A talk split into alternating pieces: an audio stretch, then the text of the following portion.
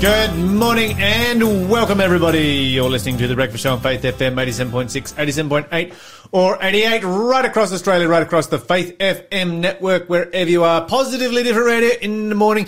You're with the Double L team, La Land. Lawson! Lawson, what are you thankful for this morning? um, stuff. Stuff? Yeah. Okay. I don't know. I I just, tell you what I'm thankful for. Oh, what are you be thankful thankful, thankful for the same thing. The Yen Dot Digital dropped last Oh, night. yeah, of course. And it was amazing. yeah, it was. Justin was out there doing his thing. Mm-hmm. All of the regulars were back in, putting their comments in on YouTube and whatnot. I do the YouTube, other people do the uh, Facebook and whatnot. I'm more of a Facebook guy because I'm, more of a I'm, a- I'm a top fan on Facebook. Oh, so, okay. you know, I've got the badge. So, Yes. well, But I was I was was fantastic. You know, Justin was there. He was talking about you know wars and rumors of wars as a sign of the of the times, a sign that Jesus is coming back soon. Obviously, looking at the you know the context of the war that's taking pra- place in Ukraine, um, and also uh, looking at, of course, the original war, the Great Conflict, controversy between Christ and Satan, yeah. Amen. and how that war was fought. So it was it was exciting. Back on again this evening, Ah, praise the Lord. Yeah. So, what time can everyone catch that? eight o'clock this evening. Oh, guys, get in eight o'clock this evening. The, the reason I wasn't so hype about stuff is that I woke up and I walked out the door and it was raining, and that made me Sad. sad. But sitting here very sad. but now we're sitting inside, like speaking on radio, so we Hey, can be you happy. can watch the N dot digital when it's raining. That's right. It This is a great thing to do on a rainy evening. and you can listen to us right now as it's raining. Absolutely, guilt free. You're listening to the Breakfast Show podcast on Faith FM. Positively different. It's the breakfast show here on Faith FM. We're about to talk about positively different news to get our Thursday morning started. Before we do, we have a 100 point question for our quiz. Lawson, go for it. For 100 points, God promised the Israelites a land flowing with milk and blank. 0491 064 669 is the number to call. If you know what that blank is, you can win yourself a Faith FM bookmark and bumper sticker, or you can get your points on the board, continue to work your way through the quiz. If you answer every single question correctly, you can win every single prize. Which is like different from answering, if you answer can like, take the show bag if you answer like four questions correctly, you, you can take the prize of one of those questions that you answer correctly. But if you answer every single question correctly, then you win all the prizes. So give us a call, 0491 064 669. God promised the Israelites a land flowing with milk and blank. What is the answer? Give us a call right now. Lawson, let's talk about positively different news. Positively different news. Oh, I didn't really get to, so I'll try to be like melodramatic in my grateful section. And Yes. really lame. Um, but something that I Lawson actually, was just sitting here all sad, like, Yeah, that's right.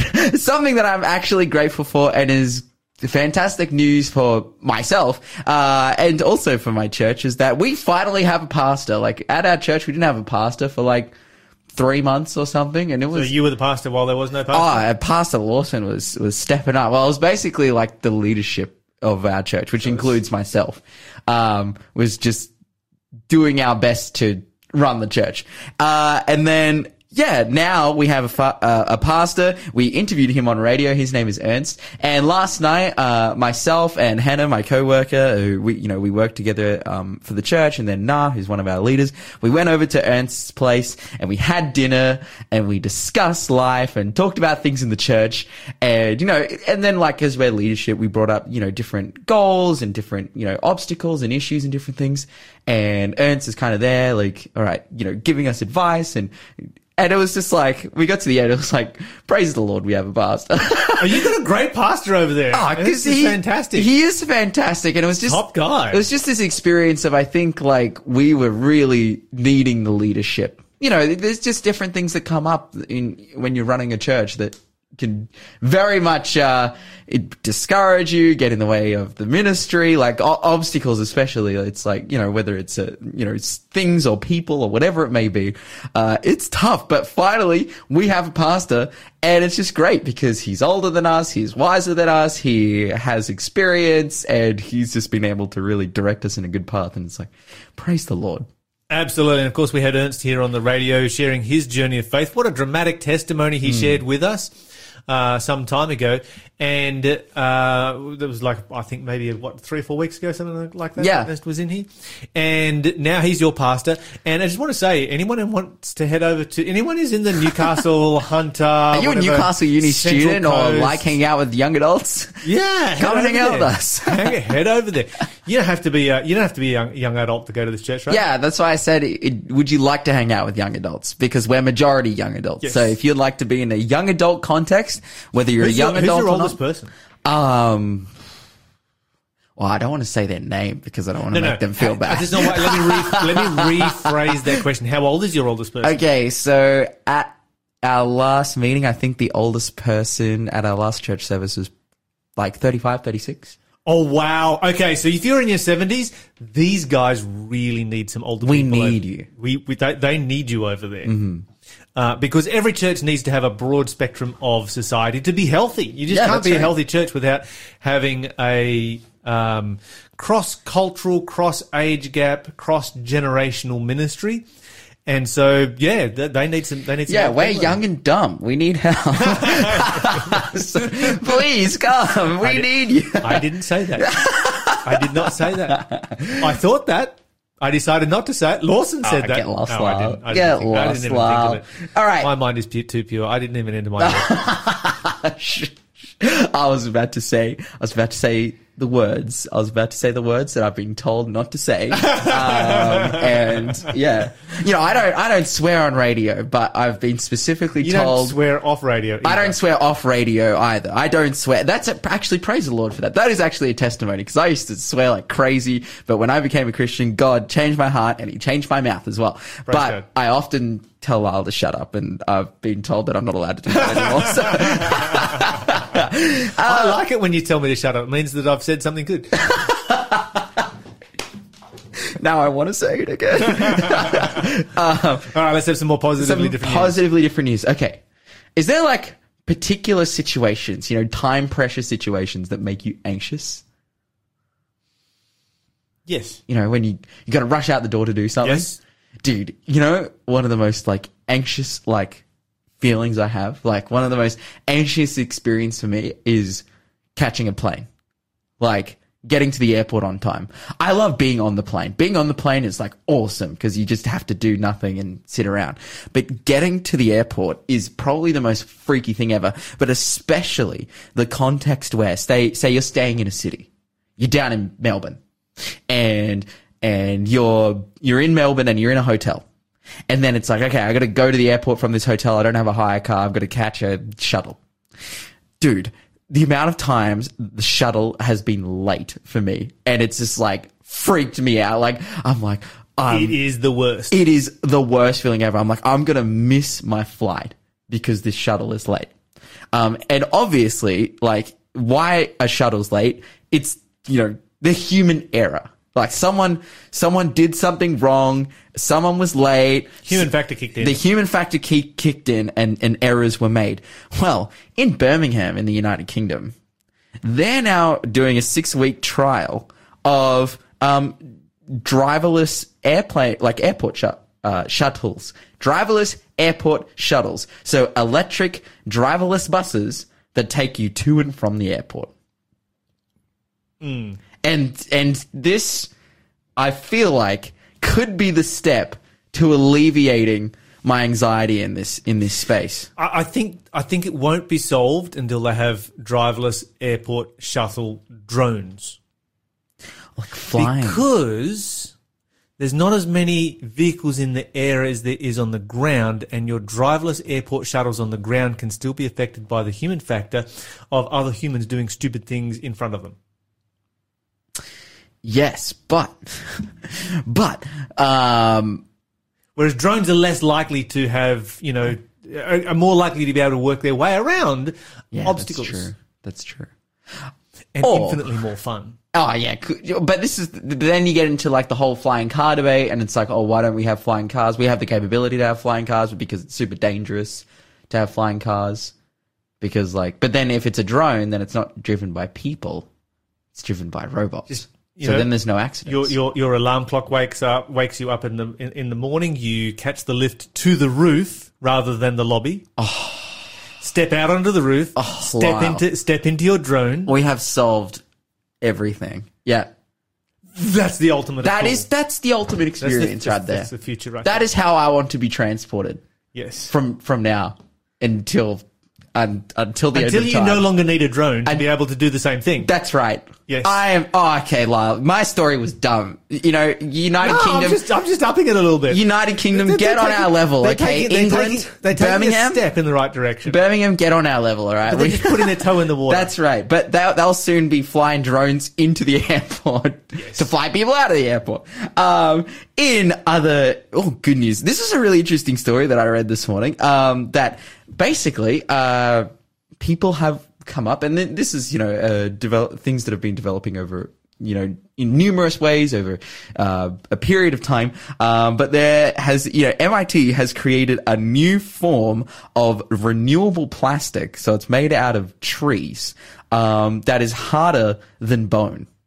Okay, that's cool. So it's super hard. Um, but because basically it's made out of like fibers of cellulose. okay, so it's it's renewable, but does it break down, or does it just turn into microplastics? No, well, it's not. It's not made out of fossil fuel or microplastics or anything like that. It's like No hydrocarbons. So it's made out of cellulose. Yes. Which cellulose is like one of the most um uh like abundant and like strong natural polymers. Yes. So it just like pulls things together. Uh, and they've been like testing it and making different like sizes of, you know, like a coin size and then like a tooth size and then, you know, different sizes of this polymer. And they've found like, yes, it is completely renewable. It comes from trees. You know, so you chop a tree down, you extract the cellulose, and you turn it into this hard plastic, um, and it's super strong, and it breaks down, That's fantastic. and it's reusable. You're listening to the Breakfast Show podcast on Faith FM. Positively different. Here on Faith FM, it's time for our 200 point question. All right, for 200 points. Man, these are all these are all blank questions right here. Blessed are the pure in heart, for they blank. If you Fill know the, the missing answer, words. 0491 064 669 is the number to call. If you answer that question correctly, you can win yourself a 200 points an issue of Science Magazine, or you can get your points on the board, continue to work your way through the quiz, answer every question correctly, win every single prize. Uh, but again, that question was, Blessed are the pure in heart, for they blank. 0491 064 669. All right, so let's talk about some uh, serious news this morning. And this is actually a positive news story, uh, but I thought I would include it right here. And it's about the revival of dumb, dumb phones. Is this positive? Yes, Lawson. When are you going to get with the with the trend and buy yourself a dumb phone? The sale of dumb phones is up by eighty nine percent. You know what? It They sounds, sold one billion units of dumb phones last year. The average age of people buying dumb phones is between twenty five and thirty five. Well, you know what Lawson, that shows Lawson, me? is, Lawson is sitting here So- looking puzzled. So, so One in ten users in the UK now use a dumb phone. These are good stats. This is very you, could you say Lawson- that dumb phones are for dumb people? No, dumb phones are for smart people. um, and so they're looking at some of the uh, reasons behind it, and you know, some of the things uh, are things like fashion and nostalgia. Um, TikTok has become a major driving force of dumb phones because people have been doing videos on TikTok using a smartphone. But they've used a smartphone to film themselves using a dumb phone, and so dumb phones have taken off as being fashionable. So there you go, Lawson. You are you are just not cool anymore. I don't. I, when You don't I- qualify. When have I ever cared about being cool? I wear like triple XL t-shirts and I'm like 172 centimeters tall. Like, Okay. I'm, um, I'm not a stylish cool person. What they're finding is that when people flick over to people are people are flicking over to dumb phones just because of the you know the cool factor and you know they're on TikTok and That's so funny. You know it's kind of trendy. But then they have now. two phones, Lyle, and they're paying No, for two. I'm not finished yet. I have not finished this story yet. Mm-hmm. Uh, but then what is happening is they're staying with it. They're actually getting rid of their smartphones because of the increase in health, the increase in privacy, and above all, the increase in time. They have so much extra time in the day and they're getting so much more done and their lives are becoming so much more relevant again. And so people are just sort of getting rid of their smartphones and keeping their, you know, uh, Nokia 33 110, uh, uh, 3310. 3310s. yeah. 3310s, which, you know, where the battery lasts for like a month Yeah. between charges. and you can kick it down the gutter while it's raining and it still works. So, Lyle, where's your dumb phone? Yeah, it's in a drawer at home. I should go and charge it up and see how it goes again. Um, so this is. Oh, and by the way, uh, about um, you, you um, you know, you ask about how many how many people then have two phones. Well, in some situations, looking at a uh, company in New York, they've noted that yes, a lot of people who buy a dumb phone have two phones, but 50% of their customers have moved over to only one phone, and that being the dumb phone. So they sort of start off with two phones, and they're like, yeah, you know, because humans humans adapt. Humans are the most adaptable creatures on the planet, and we adapt to our new, you know, the new normal. And once we adapt, it's not so hard, and so we just live a new life. And so, uh, Light Phone, they're doing relatively smart dumb phones because these ones have uh, have Bluetooth, so you can listen to music on them with your through your headset. Uh, but they pledge their pledge is in their advertising that they will never, ever, ever have social media, clickbait, news, email, any kind of browser, or any anxiety-inducing feed. That's their that's their sales pitch. That's their marketing. Okay. So this this that's good mar- that's fantastic marketing right there. How can you scan QR codes with dumb phones, though? How can you do like COVID check-ins and stuff? I don't know. you, you carry just, you carry a you piece just of, you don't. carry a piece of paper and say, "Hey, this is who I am." Anyway, um, they th- this particular company, their sales are up over one hundred and fifty percent in twenty twenty, as oh, sorry in twenty twenty one over twenty twenty. Uh, and that is primarily in the uh, 25 to 35 age bracket. Hmm. So maybe you're a bit too young for a dumb phone yet. No, okay, I would get a dumb phone. Like, it actually sounds cool if it could. It, so this is what it would need to do. It need to be able to have my card on it, like, because I pay for everything with my phone now. Yes. It would need to be able to have my Service New South Wales app because I don't even carry my wallet anymore. You would have to go back to a wallet if you were going to use a dumb phone. That's right, but I don't want to. So I'd have to have Service New South Wales. I'd have to. I'd have to be able to pay for things, and I'd have to have like WhatsApp Oh, and Facebook Messenger. for you, Lawson. if I if I had messenger apps, Things money, and without. identification, like literally human necessities, then I would be fine. I would be able to do it. But those three things keep me on the Uh, smartphone Let me cry a river for you. Well, I'll be quiet. The- the- the people people used wallets for like the last four thousand Yeah, years. well, but I'm spoiled, okay, and I've become accustomed to the walletless life because it's good. It's awesome. Listen to the snowflake. what, what does that even mean? okay, so primarily this particular company, Light Phone in New York, was noticing that uh, fifty that most of their cu- customers were coming in to buy dumb phones so that they could take a break. So when they went on holiday, they would take a dumb phone so that they could stay in contact, but they wanted to be disconnected while they were on holiday. And so they would buy a dumb phone, and then 50% of them would switch over to only a dumb phone. That's it. And uh, the leader of the company points out if aliens ever arrived in this world, they would probably mark phones down as being the superior beings because they control humans. Dude, if I actually, I would switch to a dumb phone if I could get a Motorola Razr, like a flip phone. Yes. If I could have a flip phone, Flip oh, phones are pretty cool. Dude, I would, I would switch. All right, all right. That's that's cool. Okay, and of course we've no, we know and we've known for a very long time that too much choice creates unhappiness and stress. So I just like to speak to the parents out there right now that this is a fantastic opportunity for to swap your child over to a dumb phone, which is so much safer for children. Children should never have a smartphone because a smartphone gives them unlimited access to the worst evils that this world can produce, mm-hmm. and we have so much documented evidence as, as to how incredibly unhealthy it is for a child to have a smartphone and to have a screen, you know, that they have access to outside of the living room. Just be parents. Take the smartphone away, give them a dumb phone. Your children will adapt. They will do just fine on a dumb phone. We all did fine on a dumb phone back in the day. We all did fine before we had phones. But anyway, uh, I did say that I'd talk about this story about furries. Um, and this is breaking out in a prestigious Brisbane school where there's a bunch of teen girls that have become furries. Now, you might wonder what a furry is. a furry is um, somebody who is not transgender but transhuman. And so these girls have decided that they are cats. Uh, so this is not dress up. This is not where you you know wear a cat costume. This is where you actually think you're a cat and you act like a cat. Um, it's a form of escapism, uh, in the same way that transgenderism has become a form of escapism. And before that, of course, you had anorexia and bulimia, were problems that you know girls in this age bracket would typically fall into. Well, this is the this is the latest one, and psychologists have recognised this one as a real challenge and a fraught area. And here's the problem: what are you going to do with this? Mm. Because if you just say, "Look, this is just this is just a form of escapism; it's not real," then how does that not apply to transgenderism? Mm-hmm. And if you accept that furries are not real and that this is a form of mental illness because their biology doesn't match what their brain says, then how do you not apply that to transgenderism?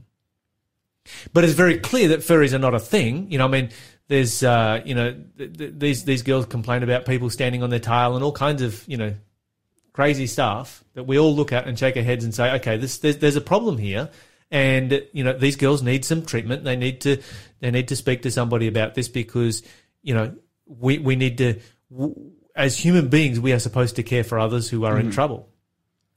But the moment you provide care for them, the same principles applies to transgen- transgenderism. Mm. And so, yeah, what are what are they going to do with this one? Um, they cannot they cannot admit that this is a mental illness. Um, this, of course, is all while the Supreme Court nominee. We talked about the Supreme Court yesterday being the most powerful legal body in the United States. Ketanji Brown was unable to define the word woman. Uh, this was an exchange with uh, Senator Marsha Blackburn, um, in which she uh, just simply asked, "Can you define the word woman?" And she says, "No, I'm unable to do so." And no, no, I can't. I'm not a biologist. So, since when you do you need a biology degree to be able to define what a woman is? And so then Senator Kennedy asked her, "When does life begin?" And she says, "I don't know." He says, "Do you have an opinion?" And she says, "I don't know." And so, you know, here you've got a situation where, you know, this woman is set to become one of the most powerful people in the free world and is unable to define what a woman is, whereas the average two year old can define what a woman is and tell you what a woman is. Mm-hmm. You know, this is not a difficult thing. This is not a hard question, but suddenly it's become way too hard in the crazy world in which we live today, where we have we have backed ourselves into a corner by trying to be accepting of everything rather than providing sympathy and treatment. We provide acceptance of just whatever goes. Our world is so messed up. You're listening to the Breakfast Show podcast on Faith FM. Positively different. It's the breakfast show here on Faith FM, and Lawson's going to bring us the 300 point question for the quiz. Is this a blank one again? No, it's not actually. We've got a bit of a change of pace here. It says, in the parable of the tenants, what did the tenants do to the vineyard's owner's son? I thought, I was like, tenants? Is it called the parable of the tenants usually? Isn't it called the parable of the vineyard?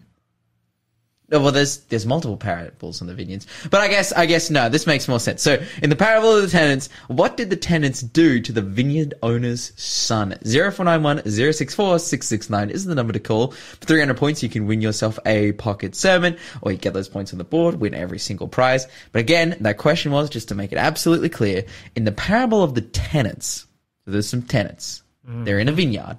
Mm-hmm. What do they do to the vineyard owner's son?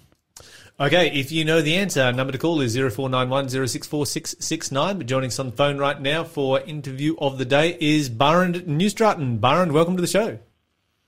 Thank you for having me live. And of course, Barend, you're our resident expert on the book of Genesis. We've been working our way through the book of Genesis.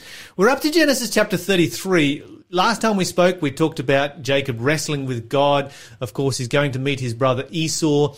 And here we actually have the meeting take place. Esau has come out with, you know, 400 warriors uh, against, you know, uh, Jacob's family, which is really just, you know, they're, they're shepherds and herders and, and so forth. Uh, what kind of a what kind of a meeting are we going to expect, and what kind of meeting do we end up having? well, him bringing the 400 men, which are not exactly choir boys, you would expect a rather violent encounter. And it would have been perhaps on his mind because the animosity and the resentment of having uh, being dispossessed of the birthright uh, never sat well with Esau.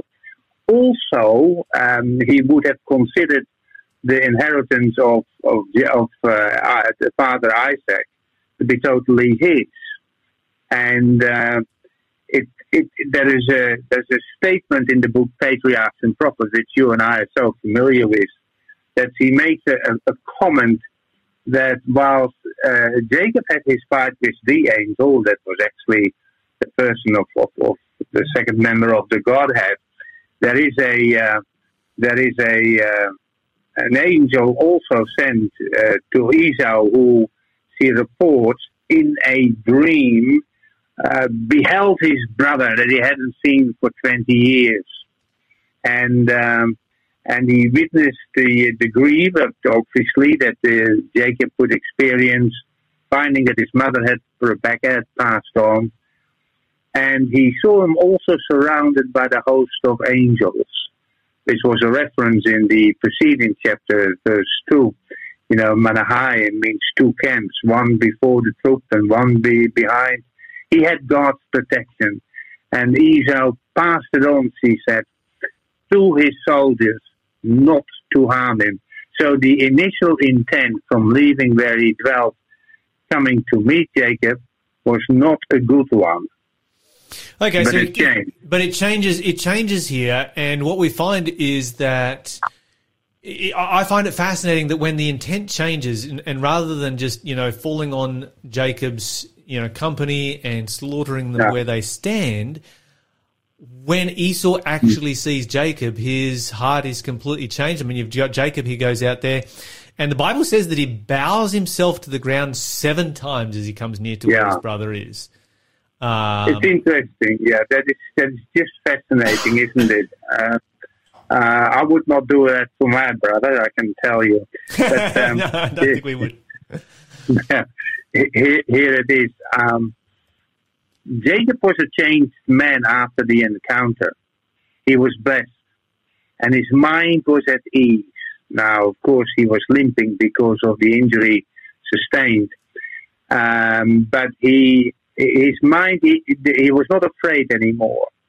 But he still facilitated the best possible attitude for forgiveness and reconciliation. I think there's an object lesson there.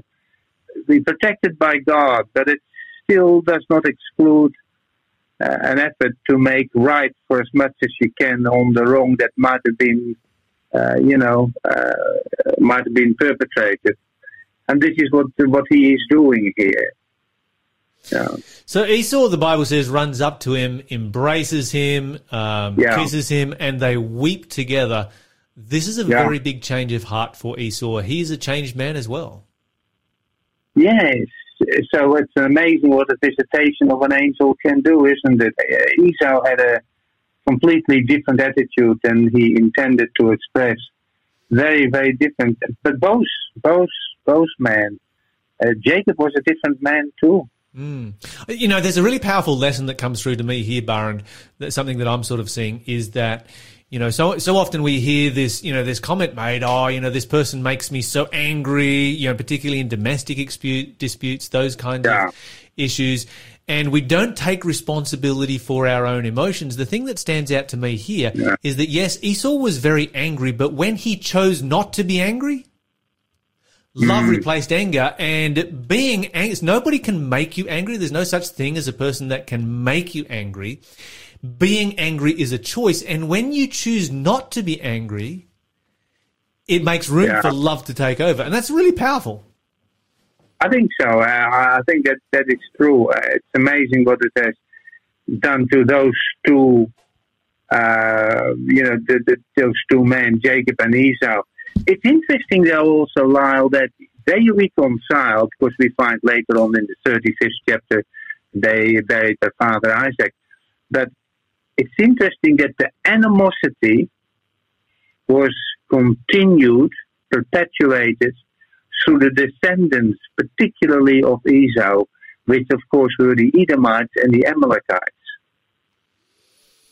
Yes, and they become a, a thorn in in Israel's side. You know, when after they, of course, uh, both of those nations oppose them when they come out of Egypt. Yeah. You know, four hundred years later, and then you know you've got you've got almost continual warfare. It seems like between the yeah. Israelites and the e- the Edomites and the uh, Amalekites all the way through until well, with the Amalekites until Saul wipes them out. Yeah, he wipes them out. He's the one. Yeah. Correct. Which is which is such a tragedy because when you think about all of these all of these ancient nations that surround, you know, Israel, they're all related mm. to each other. That's correct too. You've got, family, um, you've got, descendants of Lot. You've got descendants of yeah. Esau. Uh, you've got descendants of Ishmael. And, you know, apart from the Philistines, obviously the Philistines were from somewhere, you know, a totally different family. Uh, yeah. But the rest of them, yeah, they're, all, they're all related to each other. They would have spoken a similar language. Um, obviously, you know, a little bit different because separated by quite a number of years, but they're relatives. Yeah, they're related. It's, it's, it's really a fascinating thought that even Jews and Arabs are basically related. Yes. Okay, so we've got this situation here when, uh, you know, obviously they, they greet and then, uh, you know, he, they, they, all of the women and children come to, uh, to meet, meet and greet Esau as well. That would have been quite a, yeah. a, a sight to see because Jacob did not have a small family. Oh, he did have a big family. I, I, it's interesting when you still look at the order that that uh, that he has placed them.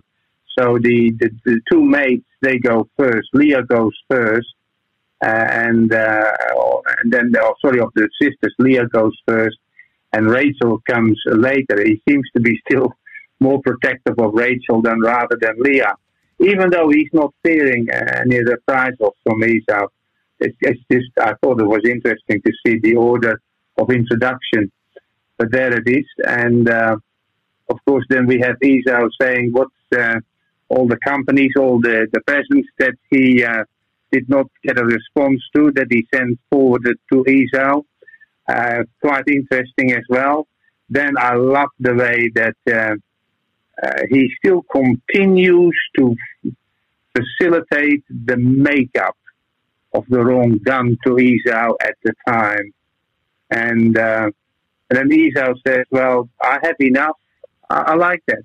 Greed was prevailing before. Um, Esau wanted to protect his inheritance. And Jacob was very prone to possessions as well. Uh, it's diff- amazing what a difference an angel can make. Uh, and here it is. And this is and this is once again a great lesson for domestic disputes that we see in our world right now. You know, yeah. because whenever you've got a domestic dispute, self is at yeah. the heart of it, at the at, at, the center of it. Every single domestic dispute has self at the heart of it. Yeah. And you've got this example here where you know once they once they deal with the self issue, and that's out of the way, you've really got you've really got love reigning in the story. The Esau is satisfied. His greed is gone. He's, you know, this dispute, yeah. this, this, anger that has festered there for the last 20 or so years is all over. Uh, mm. and, and, it's been replaced by love. And this is something that, you know, we can experience in our lives today. Yeah, I always like the expression, practice the presence of Christ. Uh, it makes you think twice before you say what you wanted to say. In yes, yes. Okay, so Esau Esau is uh, you know Jacob has given Esau a lot of you know some very very large and expensive presents, and the message here I would assume that he's trying to convey is look I haven't come down here to you know. I left I left my homeland, everything that my father that was my father's belongs to you. I haven't come down here to take stuff off of Correct. you. In fact, I'm here to give you more stuff. And, you know, both of these guys have become very wealthy by this point. Yeah, and there's another element as well, Lyle, that's very important. So you have uh, uh, Jacob puts himself as the inferior. So he, he makes the gift to the superior, Esau, my lord. He calls him my lord. Esau calls him my brother. But, and then it is essential, if you look at the if you look at the cultural aspect, it is essential that Esau accepts the, the gifts because in so doing he assures the you know the subservient one, he assures uh, Jacob that there is no reprisal, there is no hard feelings, that he is completely uh, in order in his relationship with him, and that's a very great assurance. It's it's very much a cultural aspect. The Bible says that when they they separated, Esau goes to Mount Seir. Whereabouts is Mount Seir? Yeah, that's in the south southeast. That is obviously uh, uh, the location where he dwelt. He dispossessed the Horites and uh, took that land. Uh, so it's very much on, on the south side, uh, actually on the eastern side of the Negev. So if we were to look at it on a map, would this be somewhere in Jordan? Maybe. I mean, you know, I, I, I guess my uh, my romantic kind of views, like, well, maybe he went to uh, Petra and uh, you know lived there. Yeah, yeah, Petra. That's basically part of the location. That's right. That's where the Edomites settled. So very very Yeah. mountainous part of the world, um, and quite quite striking place to actually go and visit. The Bible says Yes, that it is. Yeah, the, the Bible says that uh, that Jacob goes to Succoth and he builds a house. That's a little bit different to what Yeah. these guys had done in the past. Yeah, you can't help noticing that, but that's what it says. Um, whereas that a house would indicate a an ownership.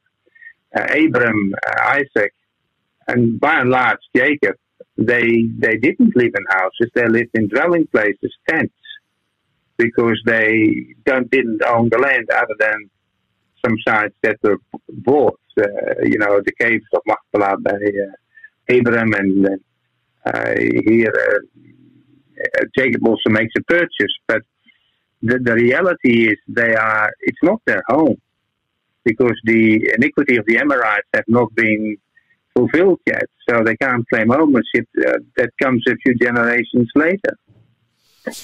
And he, even though he builds a house, it, it seems that he doesn't stop his uh, nomadic lifestyle altogether. But you know, once again, you find him building a house. A few verses down, you find him buying land. Uh, this is something Yeah. that Isaac and Abraham hadn't done. Um, Yeah. So this could signify, you know, a change in, in culture, both within, you know, the Israelites, but also within the community as well. Maybe this was, you know, the country was developing and and this was becoming more a thing that was being done.